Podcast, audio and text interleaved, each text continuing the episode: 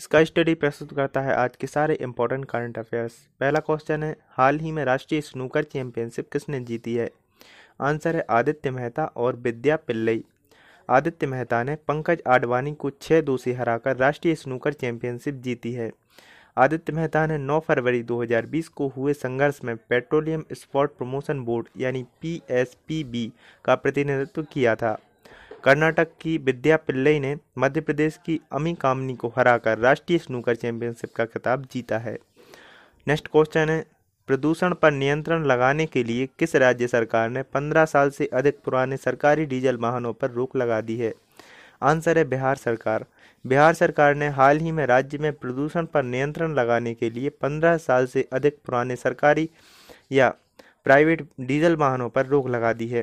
वर्तमान में बिहार में प्रदूषण को कम करने के लिए राज्य स्तर पर जल जीवन हरियाली योजना भी चलाई जा रही है। नेक्स्ट क्वेश्चन है, भारत की थल और वायुसेना की मारक क्षमता बढ़ाने के लिए किसने प्रणाश मिसाइल को विकसित करने की घोषणा की है? आंसर है DRDO। तो रक्षा अनुसंधान और विकास संगठन यानी DRDO ने हाल ही में भारत की थल और वायुसेना की मारक क्षमता बढ़ाने के लिए प्रणाश मिसाइल को विकसित करने की घोषणा की है। 200 किलोमीटर की रेंज की प्रणाश मिसाइल को पारंपरिक वॉरहेड से लैस किया जाएगा। नेक्स्ट क्वेश्चन है, हाल ही में अ चाइल्ड ऑफ डेंसिटी नामक पुस्तक का विमोचन किसने किया है? आंसर है M वेंकैया नायडू। भारत के उपराष्ट्रपति M वेंकैया नायडू ने के रामकृष्ण राव की आत्मकथा ए चाइल्ड ऑफ डेंसिटी नामक पुस्तक का विमोचन किया है। नेक्स्ट क्वेश्चन है, हाल ही में प्रसिद्ध उपन्यासकार गिरिराज किशोर का कितने वर्ष की उम्र में निधन हो गया है? आंसर है 83 वर्ष। तो हाल ही में 83 वर्ष की उम्र में हिंदी के प्रसिद्ध उपन्यासकार और आलोचक गिरिराज किशोर का निधन हो गया है। उनके ढाईगर और पहला गिरमिटिया आदि उपन्यास प्रसिद्ध थे। उन्हें 2007 में साहित्य और शिक्षा के लिए पद्मश्री पुरस्कार से सम्मानित भी किया गया था। नेक्स्ट क्वेश्चन है, भारत के विभिन्न राज्यों में सांस्कृतिक एकता को बढ़ावा देने के लिए किस अभियान की शुरुआत की गई है? आंसर है एक भारत श्रेष्ठ भारत। भारत के विभिन्न राज्यों में सांस्कृतिक एकता को बढ़ावा देने के लिए एक भारत श्रेष्ठ भारत अभियान की शुरुआत की गई है।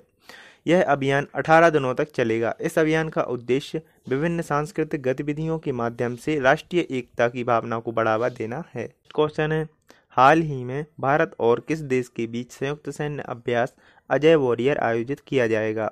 आंसर है ब्रिटेन। भारत और ब्रिटेन 13 से 26 फरवरी तक यूनाइटेड किंगडम के सेलिसबरी मैदान क्षेत्र में 5वां संयुक्त सैन्य अभ्यास अजय वॉरियर 2020 का आयोजन करेंगे। ये अभ्यास वर्ष 2005 से आयोजित किया जा रहा है। नेक्स्ट क्वेश्चन है, दिल्ली चुनाव 2020 में किस पार्टी ने लगातार दूसरी बार बहुमत हासिल करते हुए जीत दर्ज की है? तो आंसर है आम आदमी पार्टी।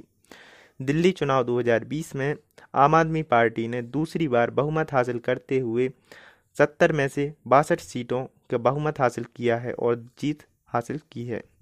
नेक्स्ट क्वेश्चन है, हाल ही में विशाल औद्योगिक प्रदर्शनी NG Expo 2020 का आयोजन कहाँ किया जाएगा?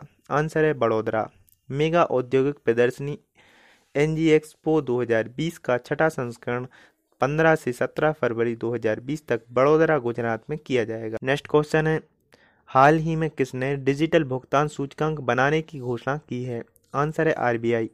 RBI ने भुगतानों के डिजिटलीकरण की सीमा का प्रभावी ढंग से आकलन और कब्जा करने के लिए एक डिजिटल पेमेंट इंडेक्स यानी DPI बनाने की घोषणा की है।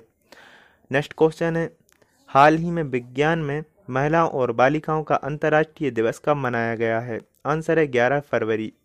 विज्ञान में महिलाओं और लड़कियों का अंतर्राष्ट्रीय दिवस हर साल 11 फरवरी को मनाया जाता है। 22 दिसंबर 2015 को संयुक्त राष्ट्र महासभा ने एक प्रस्ताव के माध्यम से विज्ञान और प्रदर्शनी में महत्वपूर्ण भूमिका निभाने वाली महिलाओं और लड़कियों को पहचानने के लिए एक वार्षिक अंतर्राष्ट्रीय दिवस स्थापित करने का निर्णय लिया था। नेक्स्ट क्वेश्चन है, पाकिस्तान टीम के किस तेज गेंदबाज ने बांग्लादेश के विरुद्ध हैट्रिक लेकर विश्व रिकॉर्ड बना दिया है? आंसर है नसीम शाह। पाकिस्तान टीम के तेज गेंदबाज नसीम शाह ने बांग्लादेश के विरुद्ध हैट्रिक लगाकर वर्ल्ड रिकॉर्ड बना दिया है। वे बांग्लादेश के विरुद्ध हैट्रिक लगाने वाले सबसे युवा खिलाड़ी बन गए हैं। नसीम शाह पाकिस्तान के लिए हैट्रिक लगाने वाले 5वें गेंदबाज बन गए हैं। डेली करंट अफेयर्स सुनने के लिए मुझे फॉलो करें और इस ऑडियो को ज़्यादा से ज़्यादा शेयर करें। स्टडी रिलेटेड कोई भी क्वेरी हो तो मुझे इंस्टाग्राम आईडी skystudy72 पर डायरेक्ट मैसेज कर सकते हैं। कल फिर मिलेंगे नए करंट अफेयर्स के साथ।